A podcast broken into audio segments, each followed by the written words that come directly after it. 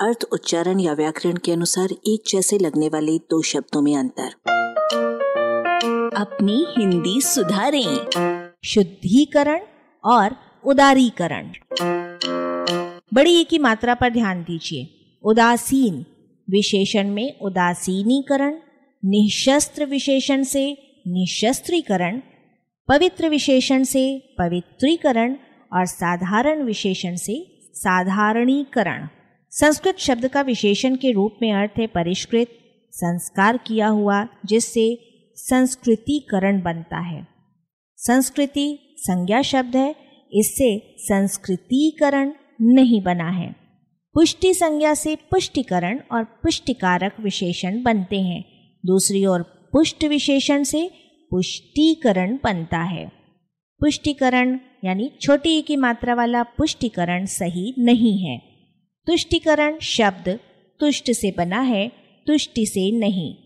यानी छोटी ई वाला तुष्टिकरण अशुद्ध है। आगे बढ़िए। प्रस्तुतिकरण गलत है, प्रस्तुतिकरण सही। जो प्रस्तुति से नहीं, प्रस्तुत से बना है। यही स्थिति शुद्धिकरण बनाम शुद्धिकरण की है। छोटे ई के साथ शुद्धिकरण अशुद्ध है और बड़े ई का शुद्धिकरण शुद्ध है, जो शुद्धि संज्ञा से नहीं, शुद्ध विशेषण से बनता है। अब आइए उदारीकरण पर।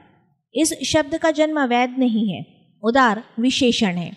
इन सारी कही गई बातों में नियम संगत बातों के आगे इस कथ्य में तथ्य है कि विद्युतीकरण यानी इलेक्ट्रिफिकेशन और राजनीतिकरण यानी पॉलिटिकलाइजेशन शब्द रूप मनमानी चाल चल रहे हैं, वरना राष्ट्रीयकरण नेशनलाइजेशन के वज़न पर विद्युतीयकरण या वैद्युतीकरण और आधुनिकीकरण मॉडर्नाइजेशन के वज़न पर राजनैतिकीकरण होना चाहिए। यदि आपको अटपटा लग रहा है तो कृपया लगने दें। आलेख, भाषाविद डॉक्टर रमेश चंद्र मेहरोत्रा, वाचक स्वर संज्ञा टंडन।